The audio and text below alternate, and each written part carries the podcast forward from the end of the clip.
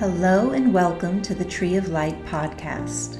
I am your host, Sarah Myers. The passages that I share with you in these podcasts are messages for humanity from members of the spiritual hierarchy.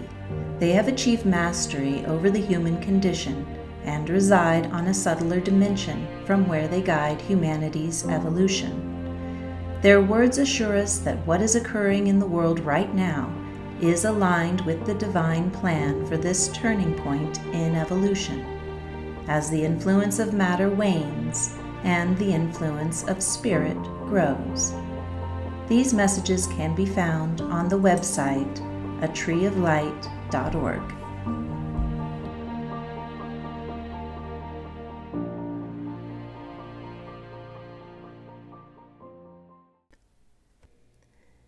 In today's podcast, our spiritual elders speak about going from humanity to divinity. This is the time when humanity is slated to arise from the dead as Christ arose from the tomb of matter. That is both the goal of the Aquarian Age and the means of creating the New World civilization. To arise from the tomb of matter is to cast away all that binds one to the material world and to enter the state of consciousness of one who would become a God. To proceed further on the discipleship path, there must be a clear, undistorted, and unglamored vision of what the human being will eventually become. Our definition of God for the purposes of this letter rests on the fact that the human soul is a divine entity one whose true essence comes into fuller expression as the path of evolutionary ascent unfolds. We want to emphasize this point, as most who will read this need to be jostled awake on the issue of self identity if they are to fulfill the role of a disciple at this critical time. It is important to keep in mind a vision of the ultimate destination of the spiritual journey while focusing on the immediate next step. The person who steps onto the path takes up a mission of far greater import that is commonly understood.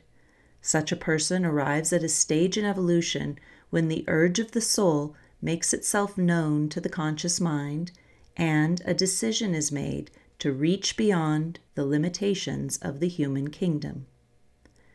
What follows is a state akin to limbo in terms of self identification. The awakening soul no longer identifies with the values of strictly human living, but neither is there an identification with the spiritual kingdom. Disciples can be those who are working their way out of this state of limbo, preparing for the higher stage that will come. One of the juggernauts that slows the transition is a lack of understanding of what it means to be a God in the making. We would ask you to consider this question in the most practical terms starting with the glimpse of the role of the God of our earth, the planetary Logos, whose embodiment is known as Sanat Kumara.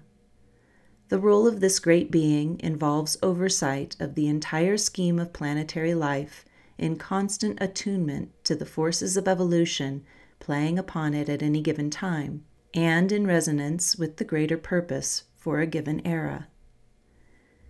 It is an immensely complex interdimensional form of service, indistinguished by the scope of responsibility willingly assumed by this sacrificial being for materializing evolutionary goals in alignment with those of the solar logos. The details of such a life are unfathomable even to us, and we are not of concern in this short missive.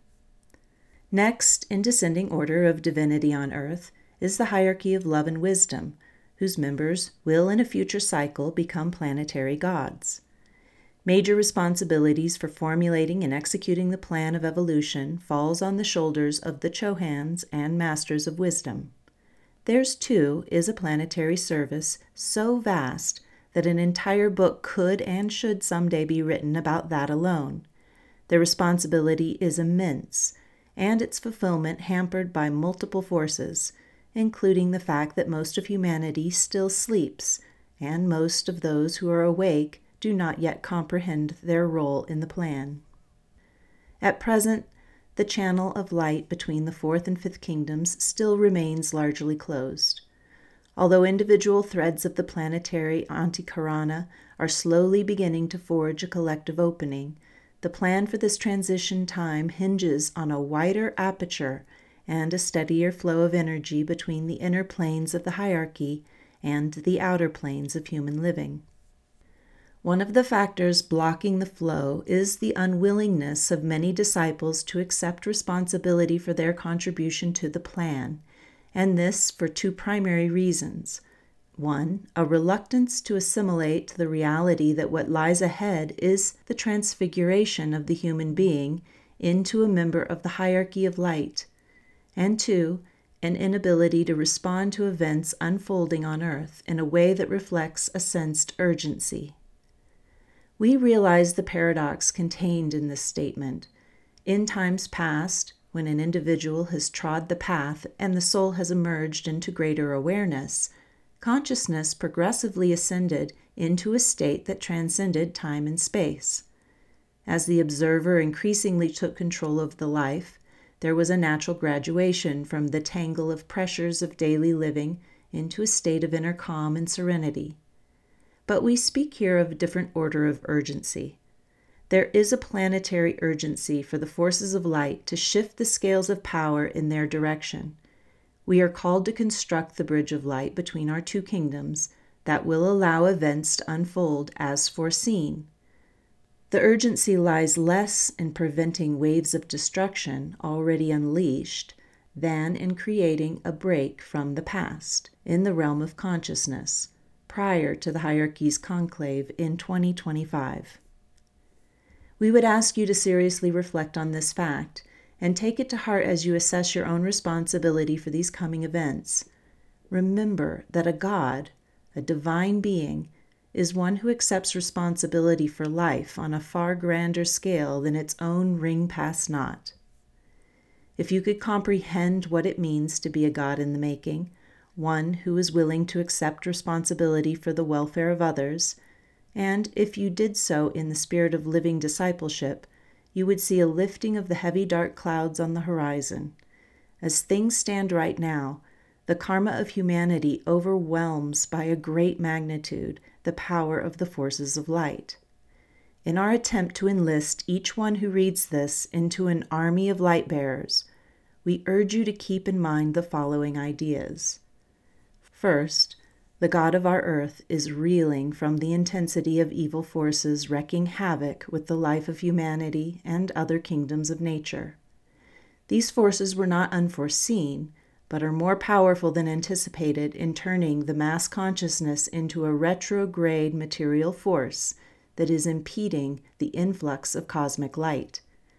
They cannot totally thwart the incoming energies, but are successfully hampering the inpouring light from reaching the greater body of humanity. Second, natural forces are carving new ravines and canyons into the hillsides of Mother Earth and leaving swaths of destruction behind them. It is alarming even to us to observe the power of the forces of annihilation unleashed through the Devic kingdoms in response to Shambhalic will. We sit in compassionate silence while registering the magnitude of human suffering, aware that the scales of karma are being balanced and the path is being cleared for a new dispensation of truth and life. Destruction of form proceeds in alignment with the mandate of Shambhala, yet with anguishing consequences. Third, there are few victories to report when it comes to forces powerful enough to countermand the decline of human conscience. There is no doubt that awakening souls are growing in number, or that soul groups are beginning to blend and fuse their energies into a more coherent force. What is yet to occur for the plan to unfold in due time is the establishment of a group channel through which extra planetary energies flowing into the earth can be directed from Shambhala to the hierarchy and from there into the minds of human beings of right intention and goodwill. We look forward to a time when the lighted bridge connecting the kingdoms will be fortified to the point that the purpose held in the mind of God will be known by more than a few human minds and will serve as the guiding force in their lives. This has begun to occur in small islands of human activity, from professional circles where divine ideas are working themselves out to communities where the light of the soul is eroding ancient barriers of separation. What we are looking for now are stations of light whose luminosity serves the plan and proclaims the dawn of a new age. Please tune in next week to hear more from our spiritual elders. If you would like to explore these topics further, please visit atreeoflight.org. Until next time, may the love and light of your soul shine bright.